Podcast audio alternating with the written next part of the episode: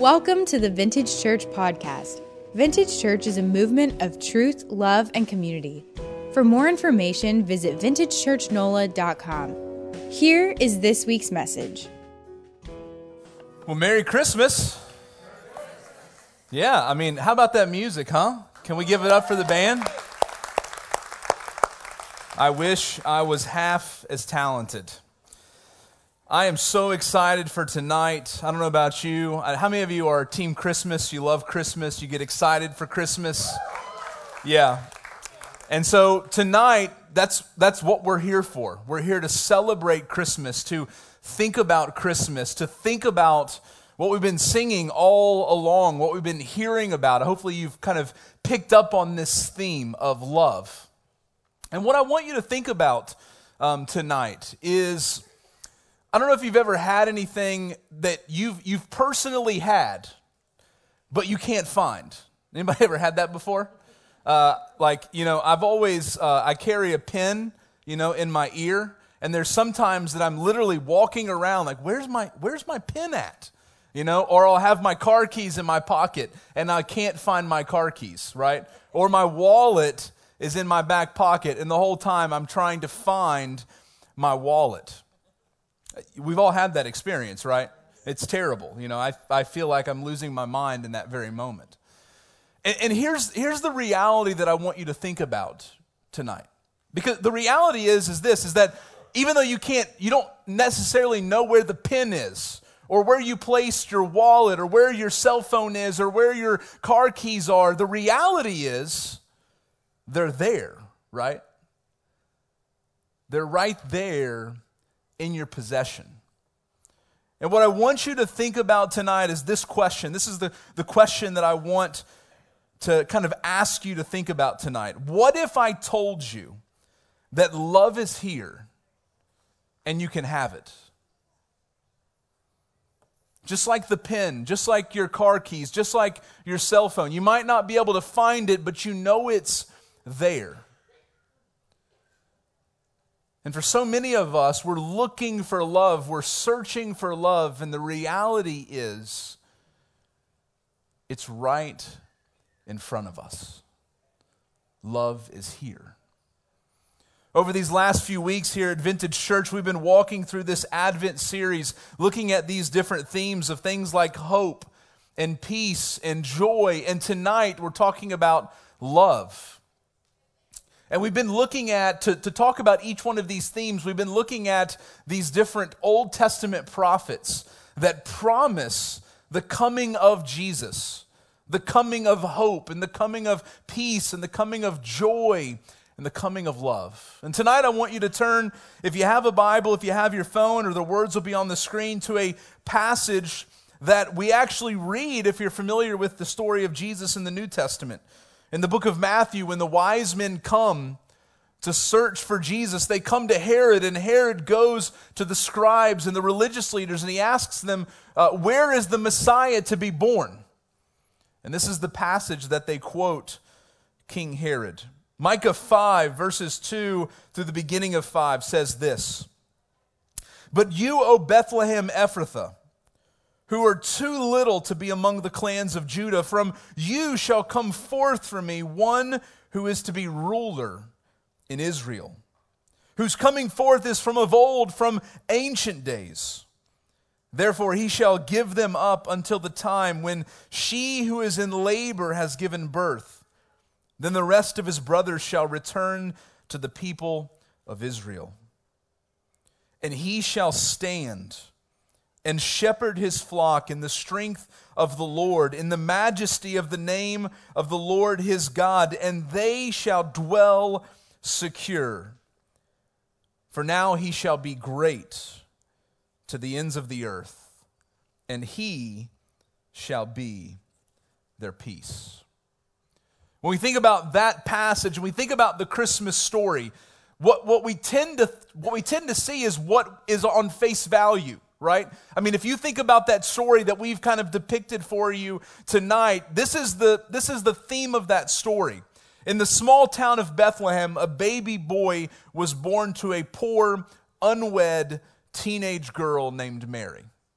Right? That on the surface is the story of Christmas. Everyone in Bethlehem nearly 2,000 years ago, seeing what was going on with Joseph and Mary and their son Jesus, that's what they saw. But what I want you to see is what actual reality is.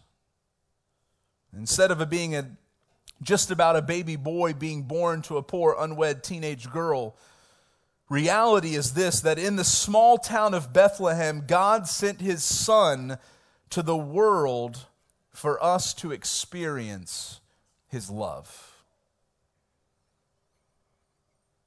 John writes about it in John 3:16. So many of us know this verse. It says for God so loved the world that he gave his only son that whoever believes in him should not perish but have eternal life. And so, if love is here, if love is present and we're looking for it, the question that we have to ask ourselves is where do we find love? Where is love? How do we know that love is here? And I want us briefly to go back to the Micah 5 passage, and I just want to share with you a few things. How do we know love is here? Number one, love leads. If you go back and you look at Micah 5, it talks about the, the Messiah, the one to come, the promised one, that he shall stand. And this idea of standing in, the, in this ancient culture was the idea of leading, leading the people, coming to care for the people and lead the people, direct the people. What I want you to know is that yes, love leads, but Jesus leads. And because Jesus leads, we have to ask ourselves this question Will you follow him? Will you follow him? How do we know love is here? Love cares. Just a little farther in Micah 5, it says this He shall shepherd his flock. Yes, love cares because Jesus cares. Jesus is the shepherd leading his people, directing his people, caring for his people. Because Jesus cares, will you cling to him? How do we know love is here? Love protects. In Micah 5, the prophet writes about the people of Israel saying this they shall dwell secure. The reason the people of Israel were to be able to dwell secure was it because of the, the protection of the one to come, the Messiah, who was to lead the people. Yes, love protects. If love protects, then we know that Jesus protects. Will you trust him? How do we know love is here? Love restores. At the very end of this passage, it says, he shall be their peace. When we think about peace, we think about reconciliation, about a broken relationship, or maybe even nations warring against one another. And the way to bring peace is to bring reconciliation to those different relationships. Yes, love restores, but what I want you to know tonight is that Jesus restores. Will you rest in him?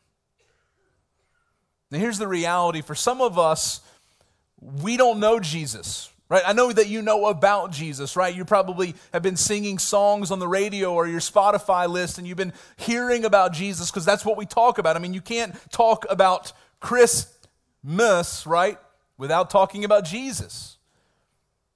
But there's a difference between knowing Jesus about him, knowing his name, knowing the facts of his life, and personally meeting and knowing Jesus. For so many of us in this room, when we talk about how do we know love is here, if I say Jesus leads, Jesus cares, Jesus protects, Jesus restores, there's so many of you in this room that would affirm that. That you've experienced Jesus' love, you've ex- experienced his leadership in your life, his care, his protection, his restoration. But for those of you who haven't experienced that, what I want you to know is that there are people in this room who can tell you what Jesus has done for them. Just as we read in, about John in, about Jesus in John 3:16, John actually goes on to say this in John 3:17. He says, For God did not send his Son into the world to condemn the world, but in order that the world might be saved through him. Here's the reality God has given his love because God has given Jesus. And as we think about this love, I want us to I want to be challenged. I want to challenge us to think about these questions. First, will you rest in God's love? Will you rest in Jesus? The reality, right, about Christmas, the Christmas season, is that as, as joyful and magical as this season is, it's also difficult. It's challenging.